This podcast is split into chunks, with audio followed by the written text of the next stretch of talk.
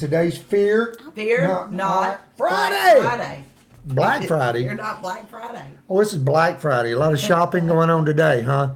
Yes. Everything I tried to buy online's already out of stock. Somebody beat me to it. Well, let's get going. So I guess everybody knows it's the 24th. It's Friday. Let's It go. is. Boom.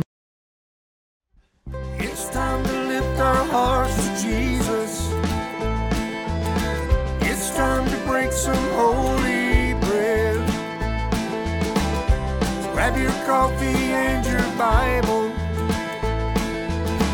Listen to what the Spirit says. It's time for daybreak.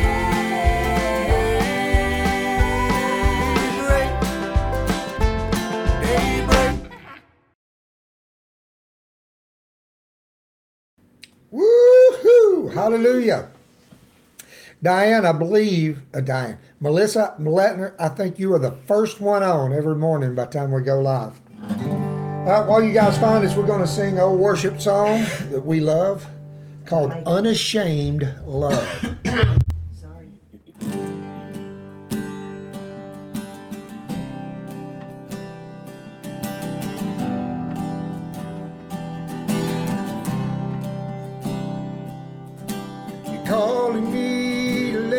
Aside the worries of my day. Quiet down my busy mind,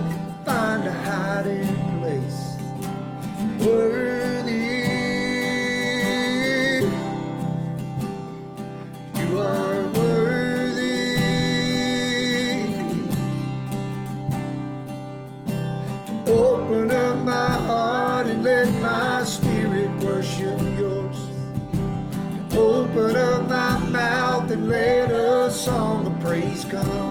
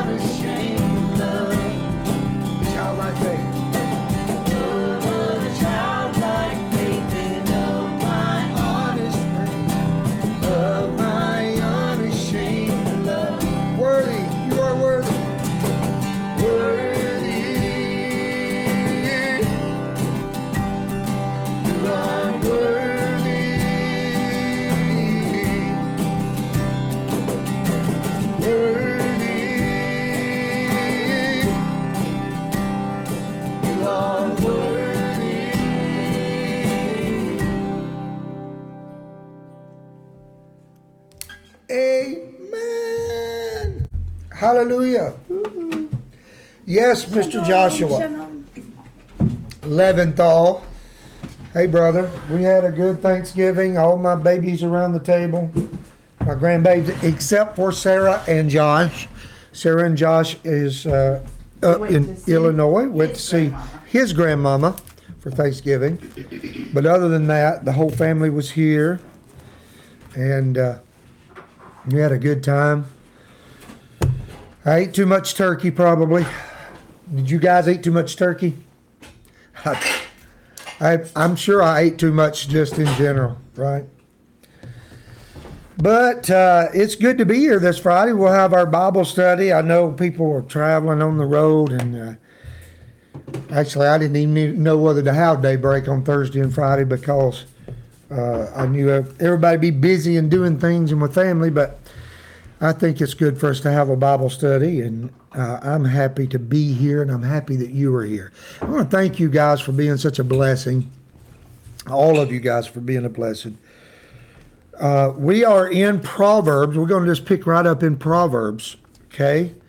And uh, what was it, Brother Henry? I'm glad that you're here too, brother. It was good to talk to you, uh, Mar- Margarala, Margarula, Henry.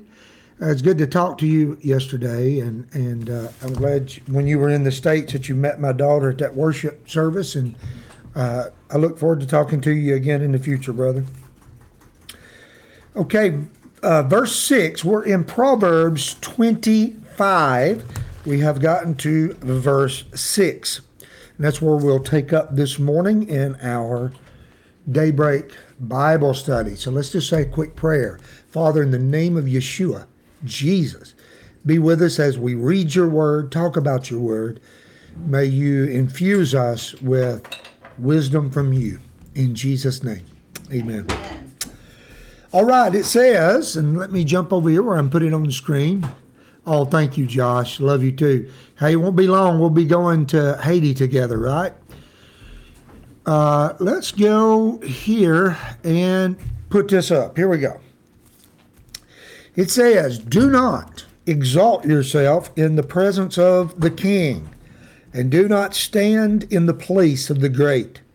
For it is better that he say to you, Come up here than that you should be put in put lower in the presence of the prince whom your eyes have seen.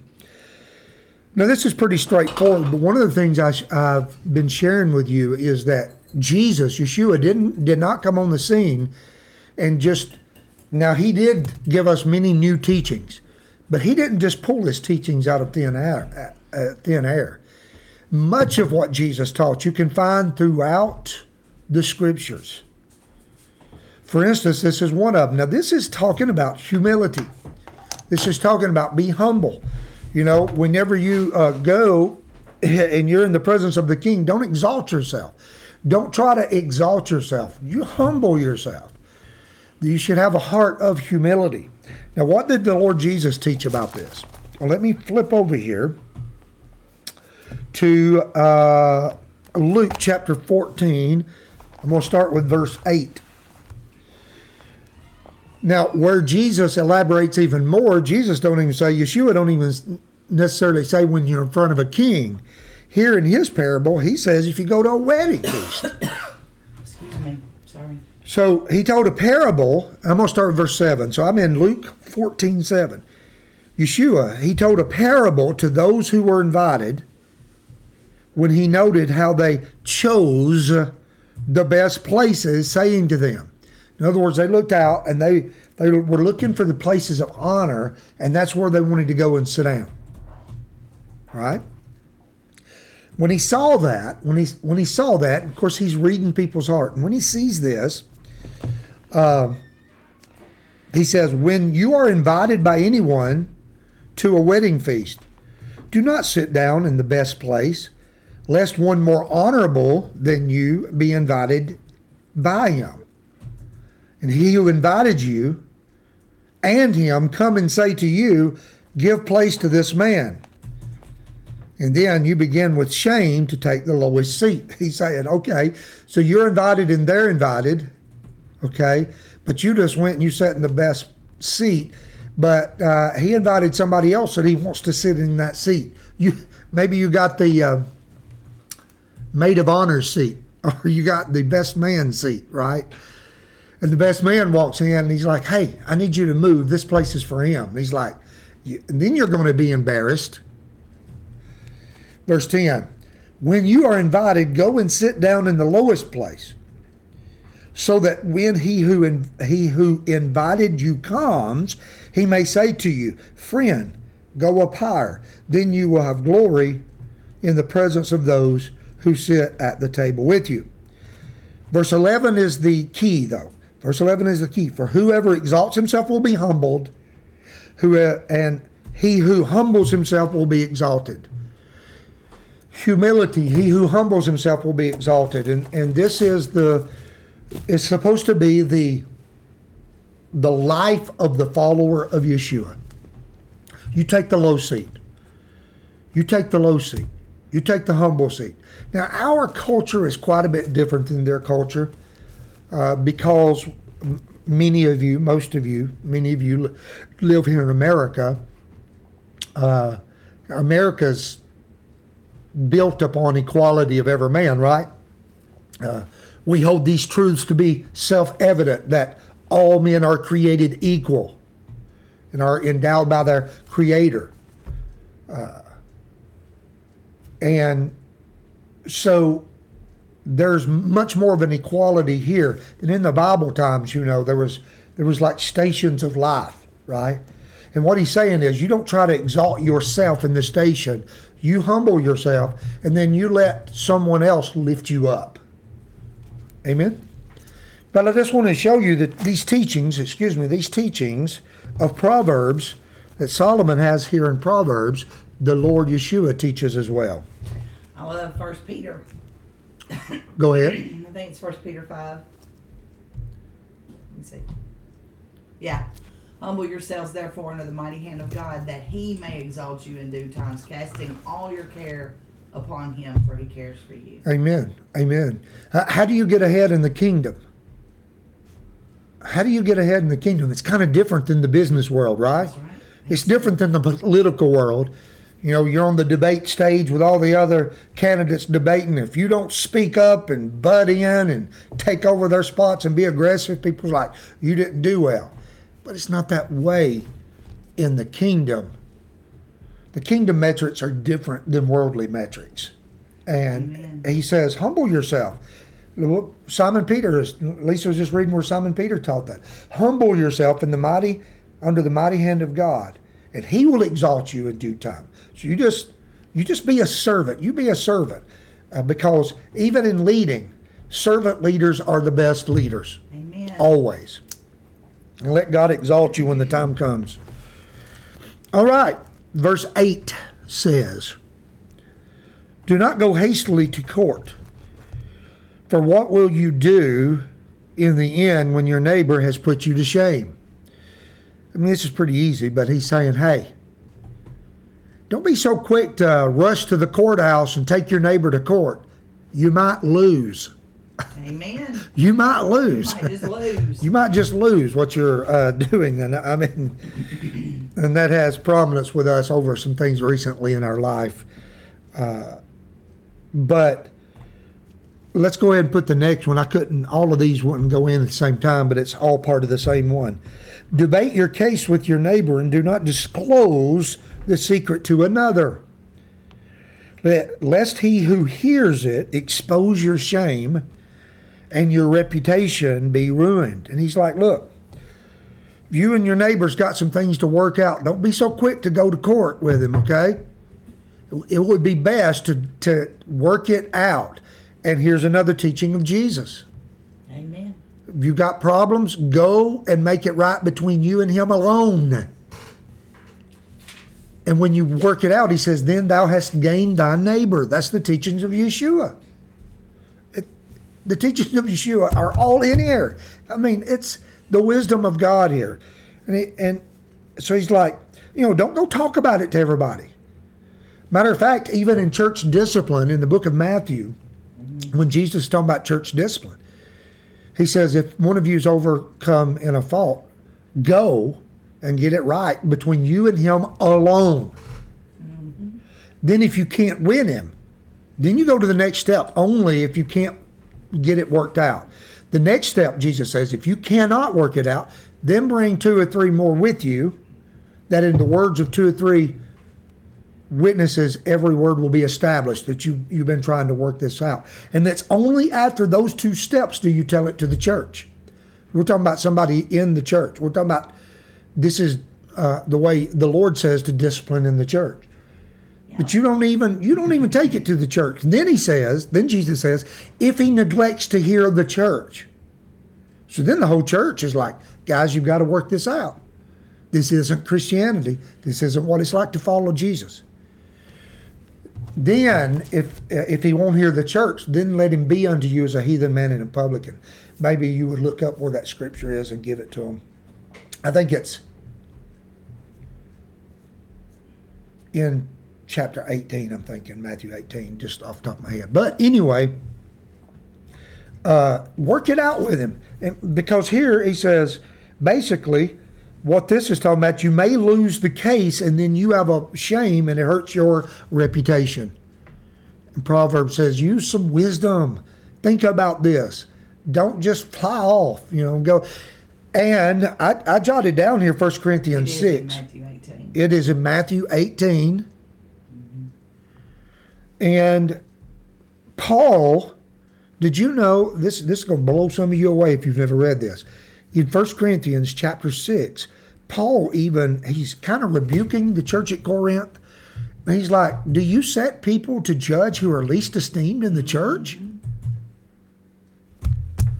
He says, I speak to your shame that there's nobody wise that can have judgments among you. And it's the same kind of context because he says, listen, it would be better for you. Why don't you take your case to the elders of the church Man. rather than go to the law of the land? Matter of fact, I think he puts it in some versions, uh, don't dare. Yeah, don't dare go to the. Do not yeah. dare take it to. Before the Gentiles, before he the says there. Gentiles, Before the, And, and what he's meaning is in the culture, when he's writing to the letter to Corinth, he's like, why do you want to go to the courtroom of people that don't believe in God? Yeah. You know, they worship Zeus. They don't know how God is going to render justice. So why don't you take it to the elders instead? He said, but it's a shame there you don't even have wise elders in the church. That would probably be a rebuke for all of us today. Now, you say, well, how is that different today? Well, it is different today because to some extent our justice system is set up on Judeo-Christian Christian principles, you know. Now we have to fight for God's principles to be still the law of the land, and people want to change it to where God's values are not the law of the land anymore. I, I understand that. Uh, but there's a lot of judges now in our land that do worship Christ. They do worship the Lord. And supposedly our justice system, even, is set up out of Scripture. So it does change a little bit in our land. We should have more godly courts, is what I'm saying. Should have Yes. More godly courts. But still, there's many things in the church that you should be able to just go and talk to the elders of the church. But then, but to do that, you would have to be willing to listen to what they think is best. And just like Paul, there could be a lot of elders and leaders in churches today that maybe don't render judgment right according to Scripture all the time. So, anyway, uh, verse 11. Let's jump into verse 11. Let's, and that dare you not is in First Corinthians six one. yeah, dare you not. 1 Corinthians 6 1. Yep. Yep, yep, yep. Okay, so next, what did I get to? The court ended in 10. We're in 11 12. Let's go to there. 11 12 says, A word fitly spoken is like apples of gold in settings of silver. Now, I'm imagining, how do you imagine that, Mom? I'm imagining that, especially, that's still even beautiful today. Like, I, I love it. Lisa has this little basket thing. It ain't silver, though, but it's still pretty. And, uh, she pours the apples in it, and so we'll have a big thing of apples sitting on the counter. I love that. It's beautiful. It's pleasant. It's very pleasant to look at. What is he talking about? Words fitly spoken. If you when you speak wisely, it's it's beautiful, right? Uh, verse 12, like an earring of gold and an ornament of fine gold. We love our earrings, don't we? It is a wise rebuker to an obedient ear. Is a wise rebuker. Huh? Is a wise reprover to a listening ear. To a listening ear, that's right. And who should have listening ears? If there's one group of people upon the face of the earth that should have some listening ears to wisdom, it is followers of Yeshua. Amen. Matter of fact, I was just thinking, this made me think of the obedient ear in the KJV. It made me think of uh, Pierce Dotson sent me a, an email, and it was a quote from A.W. Tozer. It said, Salvation without obedience is heresy. He's, you know, and basically he was the the article was about A.W. Tozer's article was about how some people think Jesus can be your savior but not your Lord. And he's like, that's not in Scripture. It's not in Scripture. Yeah, I receive him as my savior, but I'm not going to do anything he says. Uh, you better check that. you say I'm saved, but you don't want to and desire to listen to the teachings of the Lord and and and let God's Holy Spirit move upon you. Uh, you may not be saved. Word fitly spoken. I did put down here another scripture. It's Matthew 12. I want to turn over to Matthew 12. I know I marked it. Jesus speaks about words here too. Let me see what I wrote down. Verse 36 and 37 is what I wrote down. Okay, he says in verse 36, But I say to you, I'm in Matthew 12, 36, But I say to you that for every idle word men speak, they will give an account of it in the day of judgment. I did not say that. Jesus said that. Yeshua said that. Every idle word men speak, they will give account of it in the day of judgment. Uh, we we might ought to watch our mouth a little more. Verse 37 For by your words you will be justified, by your words you will be condemned. And one of the teachings of Jesus is this uh, out of the out of the mouth the heart speaks. And what he's saying is, is your mouth reveal who you are. It reveals your goals. It reveals your desires. It reveals your wickedness. It reveals your unrepentance, or it reveals it reveals your arrogance and pride, or it reveals your humility. What comes out comes forth from the heart, Jesus says. That's his teaching. That's the teaching of the Lord. And one of the, you know, in, in other areas, he's like, look, what goes into the mouth, it goes into the belly, it comes out in the draw. It's not a big deal. But what comes out of the mouth, that's what you need to worry about, the Lord Jesus says. You need to take stock of what's coming out your mouth because what's coming out your mouth is revealing something about you. Let's just say to the Lord, Amen and Amen. All right. Jump back over here on the chats. All right. Praise the Lord, guys. Is there any questions or anything before we jump off here? Ah, good words. I'm just looking over you. What you guys said. Yeah, Peggy, right. Talk less, listen more. Amen, amen, amen. As for me and my house, we'll serve the Lord. Amen. Thank you, thank you, thank you for your blessings. Thank you most of all. If there's the say, Brother Scott, what is the number one thing you would like from us? Your prayers. Please pray for me and Lisa and, and our family as we uh, Pray for Brother Will Jean. He said his mom is about to pass. Yeah, Brother Will Jean on here. Matter of fact, let's lift up his mother uh, because she is uh, at the door. She is at the door. And so, would you join with me? Let's just lift Will Jean's mother up. Father, in the name of Jesus, reach down there to Haiti, Lord, and touch Will Jean's mother, touch Will Jean. Lord, we we ask for your will to be done, whatever your will is. But God, we br- we ask that you would bring comfort, comfort to Will Jean, comfort to the family, comfort to the people around. Please bless them. Please help them. In Yeshua's holy name. Amen and amen. Amen. Well, the Lord Yeshua told his disciples, he says, Here's how I want you to pray Our Father, who art in heaven, hallowed be your name. Your kingdom come, your will be done on earth as it is in heaven. Give us this day our daily bread, and forgive us our trespasses as we forgive those who trespass against us. And lead us not into temptation, but deliver us from evil. For yours is the kingdom, and the power, and the glory forever. Amen and amen. All right. I love you, saints. Thank you for being here.